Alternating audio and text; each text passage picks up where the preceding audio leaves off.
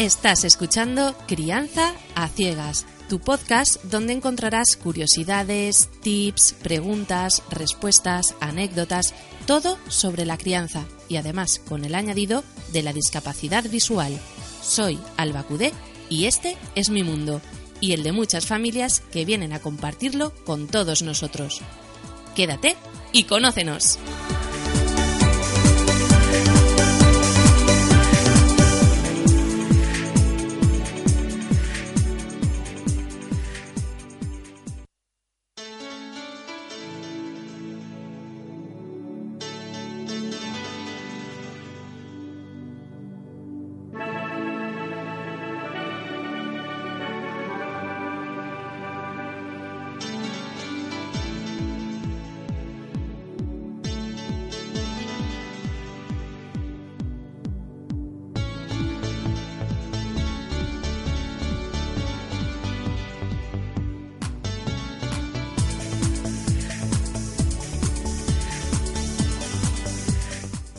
Bienvenidas, bienvenidos, mamis, papis y fans de criar.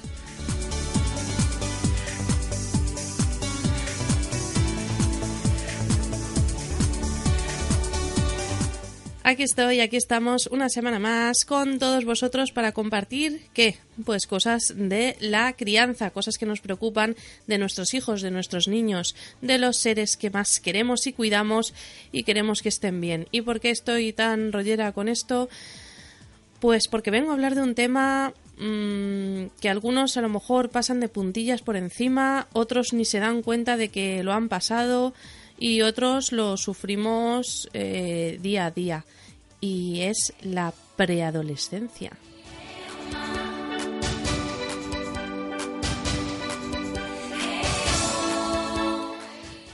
Bueno, y antes de ponernos ahí en harina, remangándonos y hablando de un tema tan complejo y que puede causar tantos dolores de cabeza a los padres y madres de preadolescentes, pues por supuesto agradecer a todos los que estáis ahí al otro lado, semana tras semana, escuchando, opinando, apoyando, compartiendo y recomendando Crianza a ciegas. Muchas gracias, porque por vosotros vale la pena.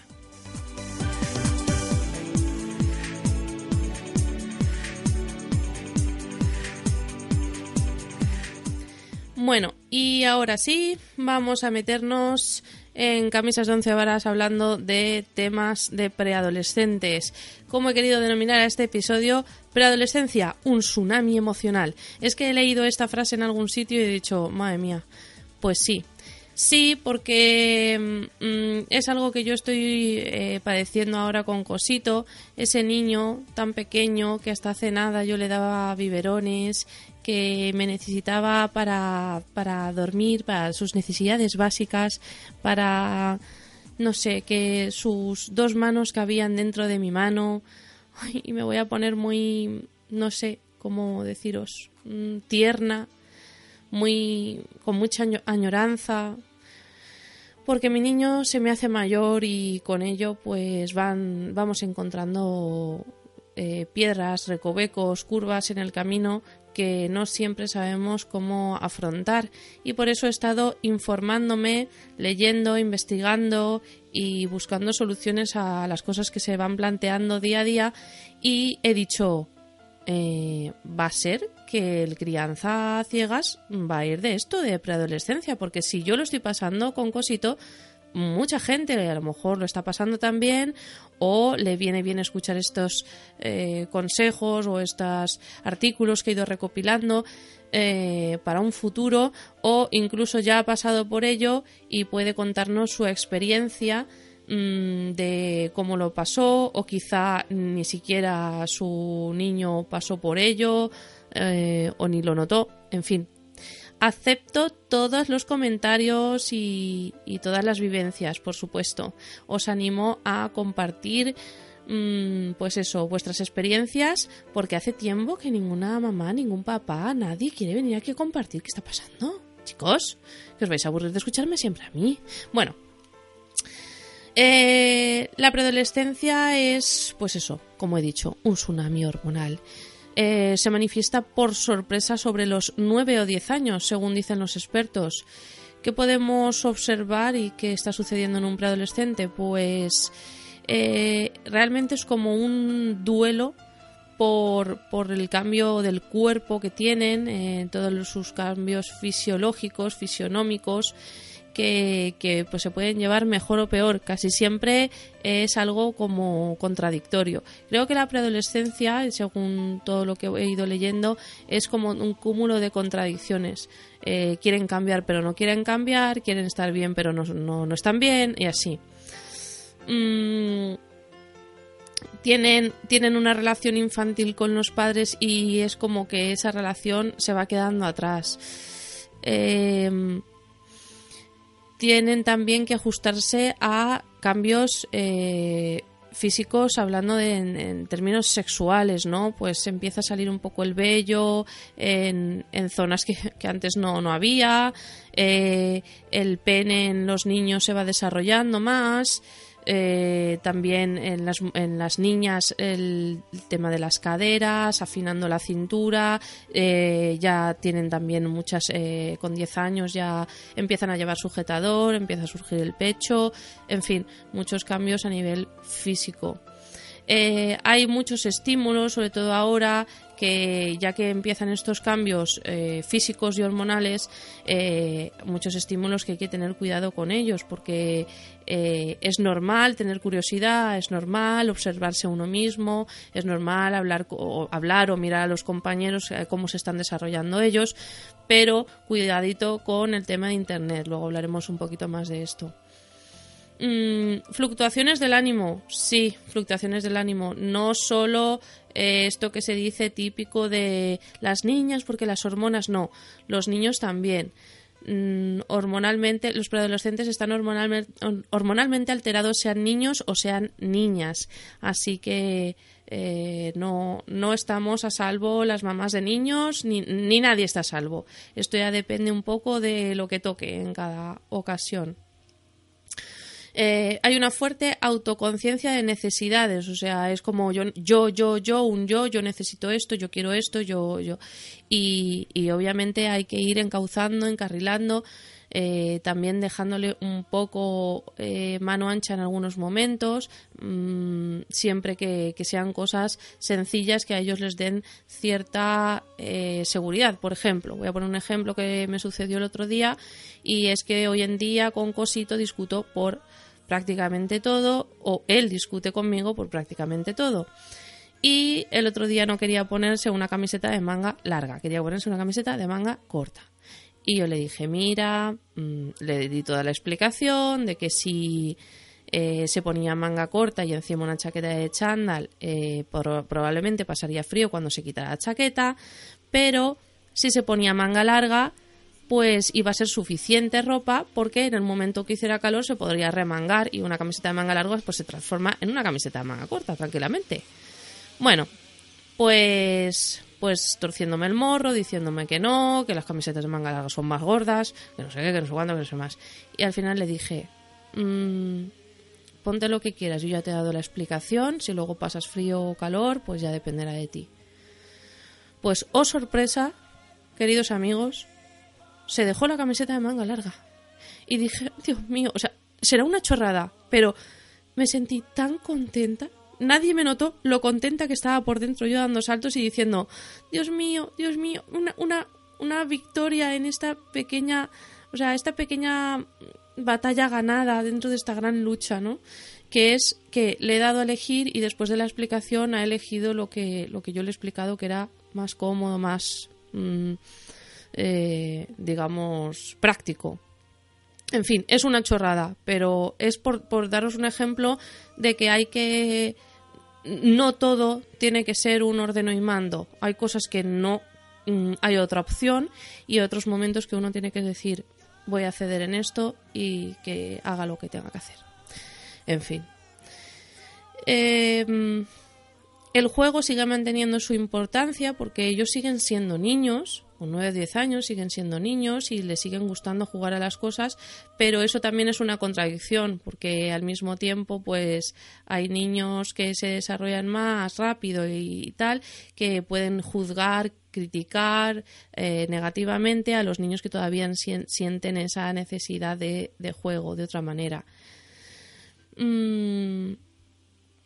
Afirmación a través de oposición, y esto es lo que os decía, es una discusión por todo. O sea, ellos tienen que sentirse grandes, tienen que sentirse importantes, y para ello pues discuten con toda figura de autoridad, padres, maestros, en fin, que es una lucha continua.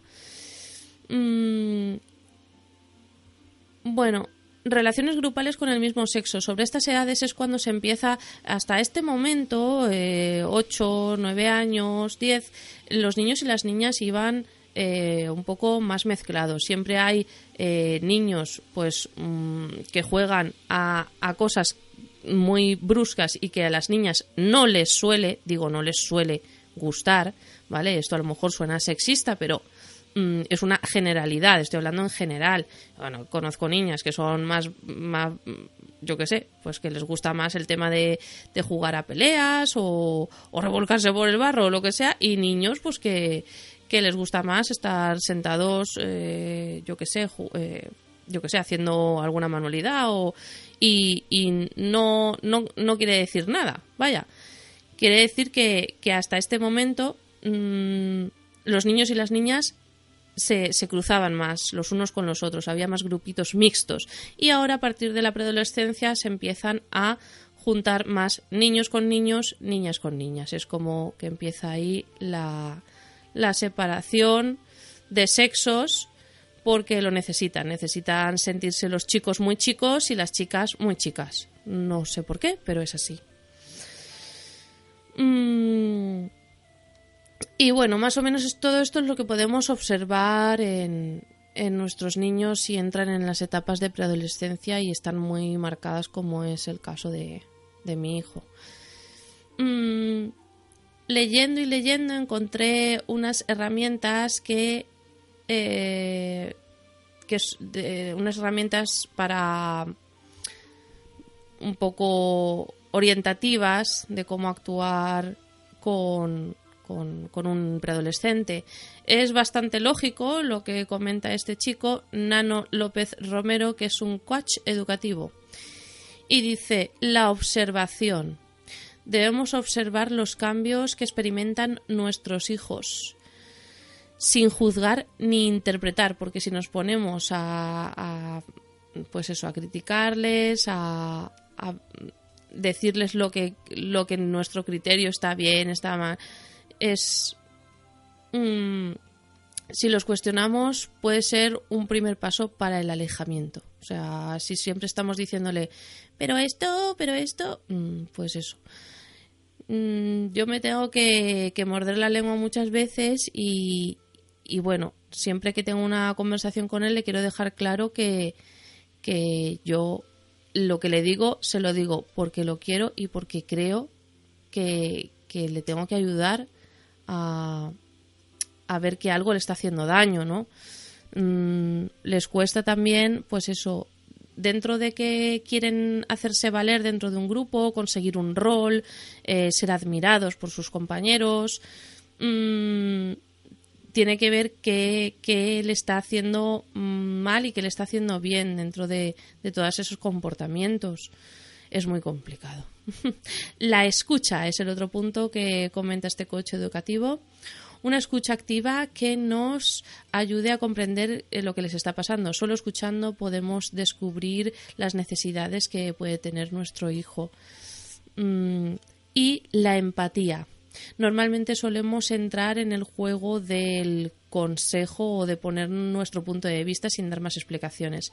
La empatía es lo que hace que nos pongamos en el zapato de nuestro hijo, y según este coach educativo, que es la tarea más dura de un padre o una madre. La verdad es que yo soy bastante empática y me pongo bastante en su situación. Claro que también estoy en mi papel de madre y por lo tanto pues mi preocupación o mi enfado por ciertos comportamientos están ahí, por muy empática que yo sea o quiera ser. En fin, porque todo lo que estamos aquí comentando y lo que os estoy contando es muy fácil leer, es muy fácil comprender, aquí sentaditos, escuchando y pensando, ah, pues sí, ah, pues haré esto, ah, pues haré aquello. Y luego, amigos, amigas, llega el preadolescente a casa y te lo pone todo del revés. Y la teoría, no sé, sirve poco menos que de papel del váter. En fin, quiero también contaros unos consejos según unos psicólogos especializados en la adolescencia que se llaman Pellay y Tamborini. La verdad es que he leído, o sea, tienen bastantes libros, he leído bastante sobre ellos y lo he condensado en un artículo que escribieron que dice: 1. Dad el buen ejemplo. Es muy importante la coherencia de nuestros actos. No podemos estar diciendo no hables mal, así no se trata a la gente, y luego nosotros ir tratando a la gente mal o al mismo hijo estar hablándole mal constantemente. Pero está claro, ¿no? Lo que pasa es que cuando uno ya está con todos los cartuchos quemados, pues sí, es fácil sucumbir a hablar mal, es fácil sucumbir a pegar algún grito, porque es lo que digo, es muy fácil leerlo, pero luego llevarlo a cabo después de una mala contestación tras otra, es difícil. Así que no penséis que yo creo que todo es de color de rosa, ni muchísimo menos. Luego tenemos aprender a manejar un conflicto sin recurrir a los gritos y a las bofetadas. Vamos, muchísimo menos a las bofetadas. Utilizad el poder de vuestra mirada y autoridad. Es una cosa que poner la cara de te la estás ganando sin hacer nada más suele funcionar. Así que cuando creáis que no quedan más cartuchos que quemar, respirad. Así en plan, delante del niño, y es en plan, sin más, y os vais. Dejáis ahí el silencio. A ver qué pasa. Elegid pocas y buenas reglas. Es muy importante ser muy firme en lo que se exige como regla. Y sobre todo, para que se cumplan, que sean pocas reglas. Regulad el tiempo que los niños pueden pasar conectados a Internet y también ayudarles a discernir lo que es, cómo manejar las redes sociales o lo que es correcto e incorrecto estar viendo en Internet. Porque si fuera por ellos, a lo mejor se pasarían la vida viendo, videoclips de música, que dice, bueno, pues de todo. Que sí, desde palabrotas bastante obscenas, pasando por insultos hacia la mujer o despectividades hacia la pareja. Y entonces, pues, ellos, aunque ahora mismo no estén comprendiendo palabra a palabra lo que se está diciendo, simplemente se lo aprendan automáticamente, pero eso va calando. Entonces, un poco ayudarles a orientar, pues lo que ven. Ay, es tan difícil. El punto 5 dice: impartid una buena educación emocional, afectiva y sexual. Los nativos digitales lo necesitan especialmente. Sí, todo ello. ¿Por qué? Pues porque en el tema sexual en las redes hay de todo, y cualquier cosa que ellos busquen lo van a encontrar. El significado de tal o cual cosa, o cómo hacer esto o aquello, o cómo... en fin, todo lo van a encontrar. Entonces, lo mejor es tener una buena comunicación con nuestros hijos y que si tienen alguna duda, que si quieren preguntar algo, tengan la confianza de poder hacerlo. Y lo de la educación emocional, por supuesto, es difícil, porque es difícil, la educación emocional es difícil. Dentro de poco quiero hacer un episodio sobre ello, pero... realmente creo que es bastante útil para adultos y para niños, o sea, para todos. Y luego, por último, dice cuando ya se os acabe toda la paciencia del mundo, pedir ayuda a un adulto de confianza, y sobre todo si ya tiene hijos preadolescentes o los ha tenido ya, pues más que nada por la comprensión, por la empatía, por el hombro en el que llorar sobre todo lo que estás pasando con tu hijo, ¿no? Así que hay esos 6 puntos que recomendaban estos psicólogos. A ver qué más tenemos por aquí.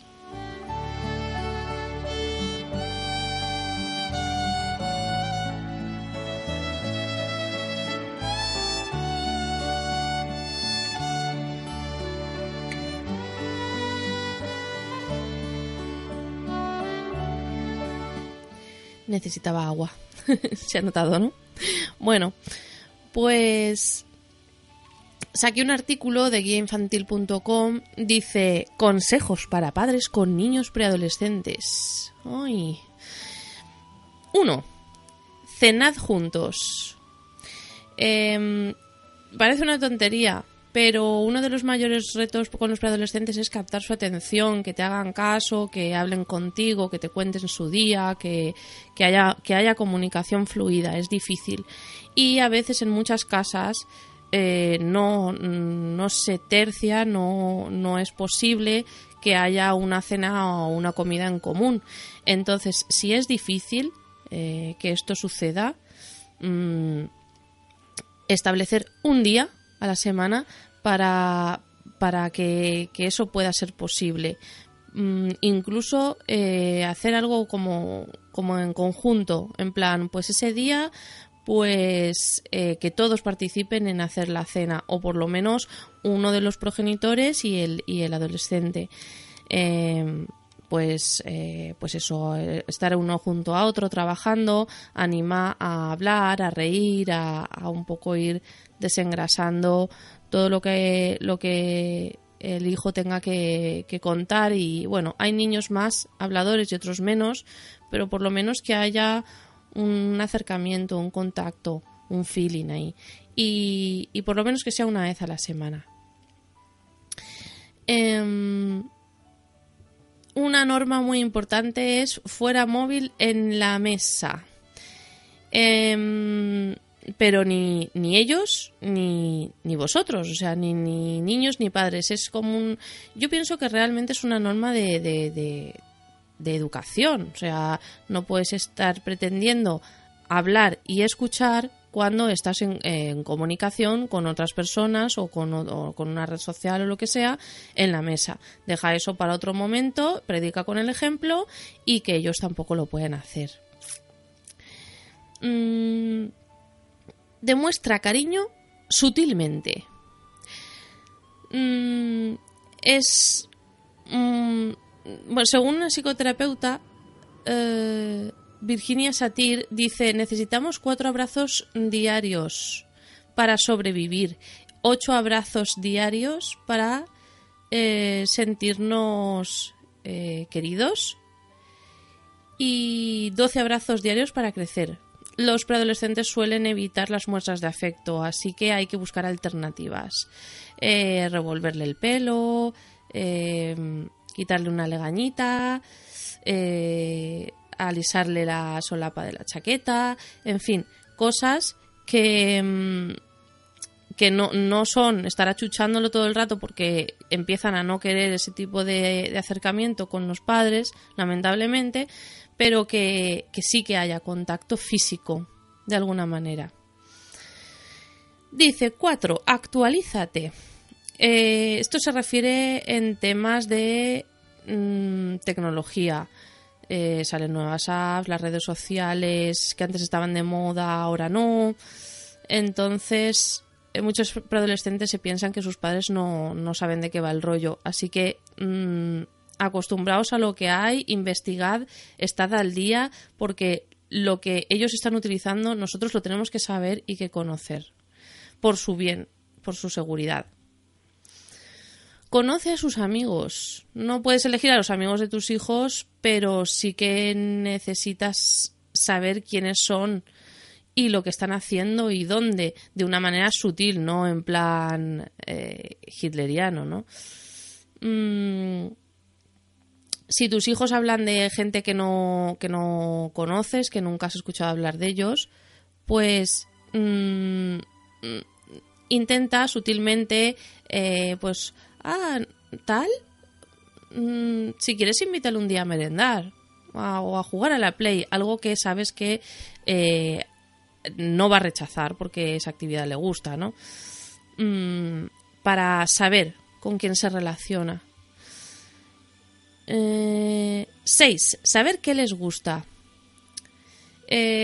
Bueno, muchas veces no nos gusta hablar, o sea, no nos gustan las cosas que a ellos les gustan y por lo tanto no sabemos hablar con ellos de esas cosas. Yo qué sé, de Pokémon o del último juego de la Play que esté de moda, del Fortnite o yo qué sé, cosas que dices, bueno, sí, ellos hablan de ello, pero yo no me estoy enterando de nada. Bueno, intentemos saber qué significa cada cosa, intentemos saber qué nos están diciendo si es que se toman la molestia de decirlo.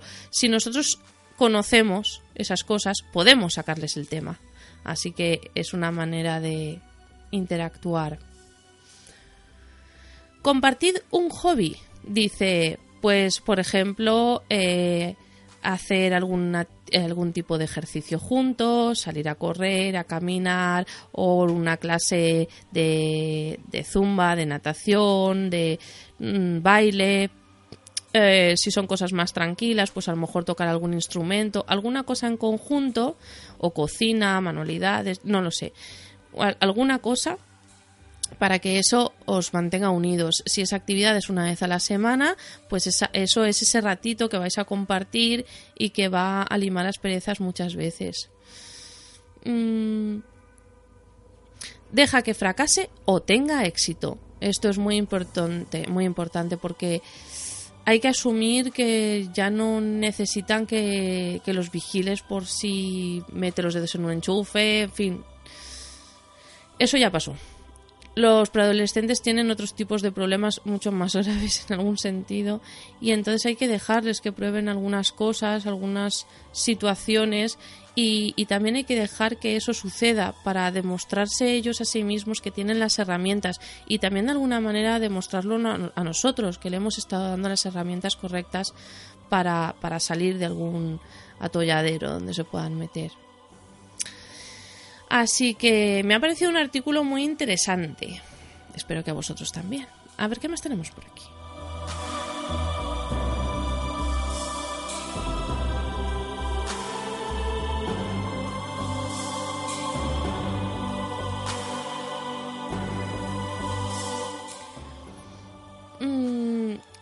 De gestionandohijos.com tenemos pautas para llevarte mejor con esta etapa y con el marciano que tienes en casa. Me ha gustado mucho el título del artículo.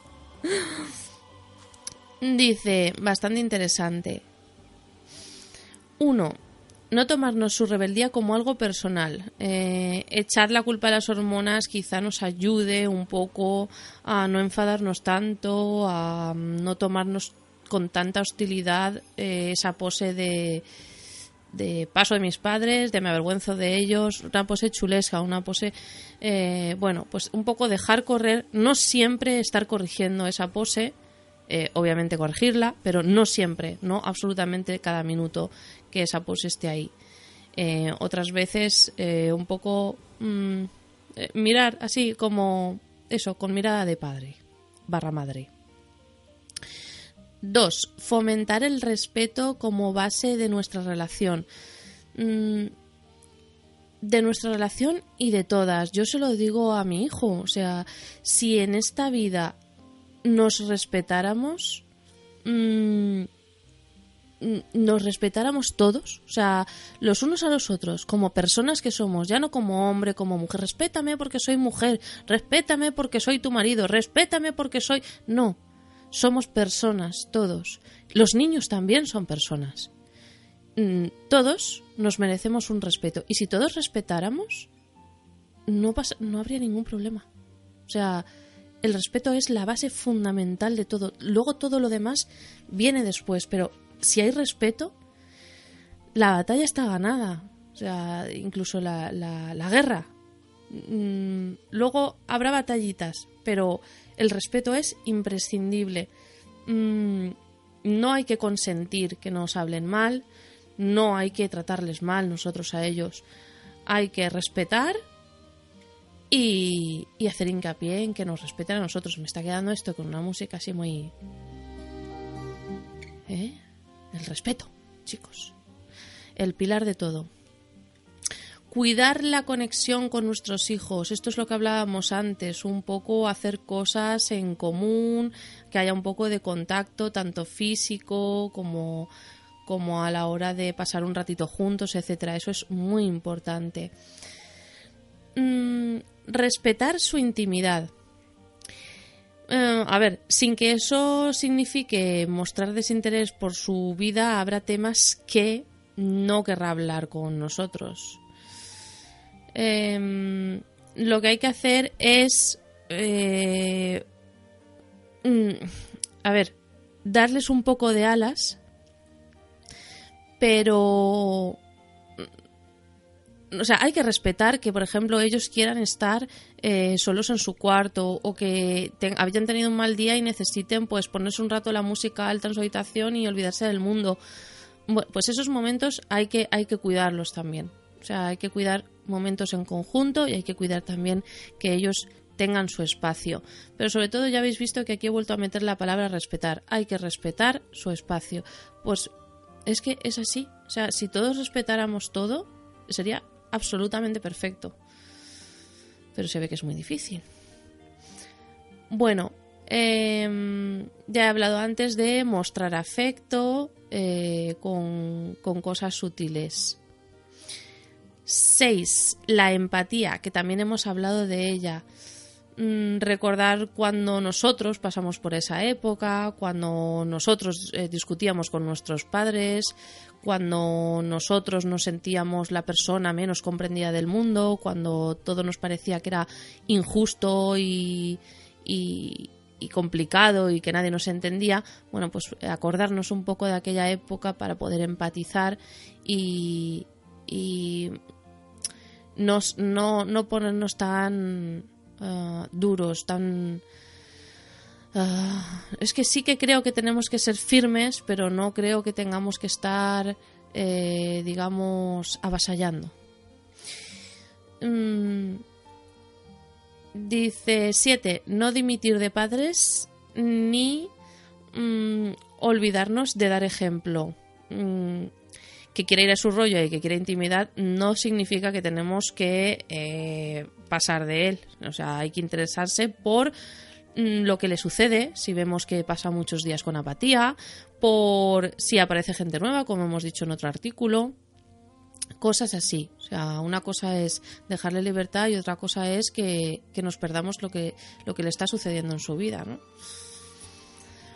Bueno, además tengo por aquí unas lecturas recomendadas. Por ejemplo, la adolescencia, esa etapa tan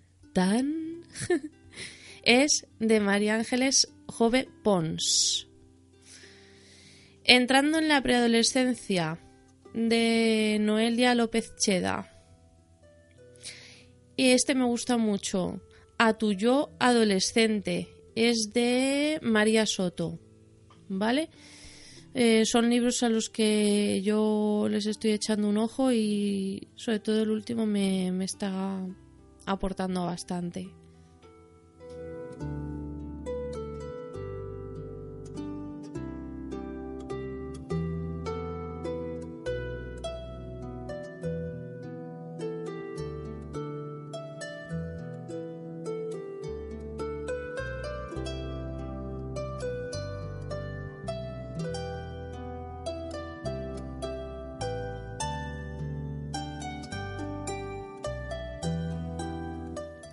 Bueno, pues hasta aquí un poco el resumen de todo lo que he ido recopilando sobre la preadolescencia, sobre esta etapa que ahora nosotros pasamos con Ángel y que, bueno, realmente se pasan más días malos que buenos, he de decir.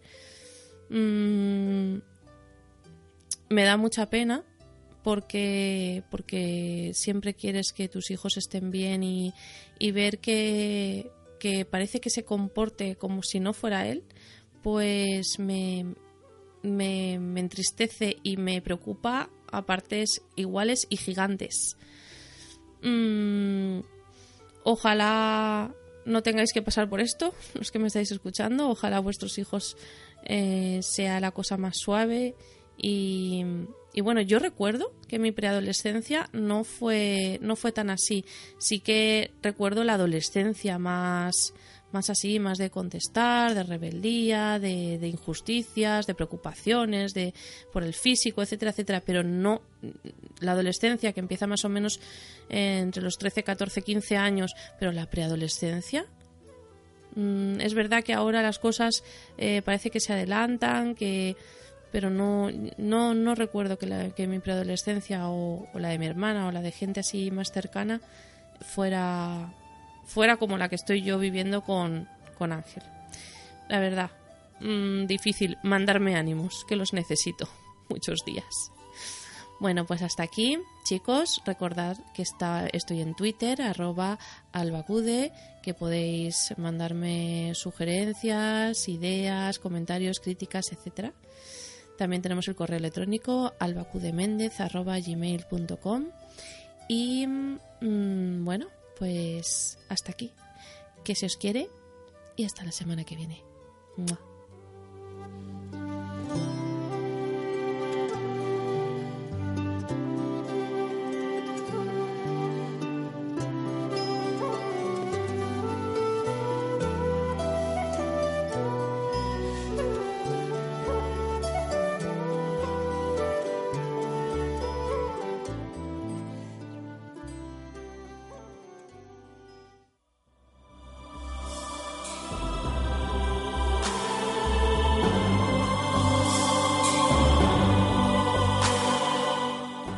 ¿Te ha gustado el episodio de hoy?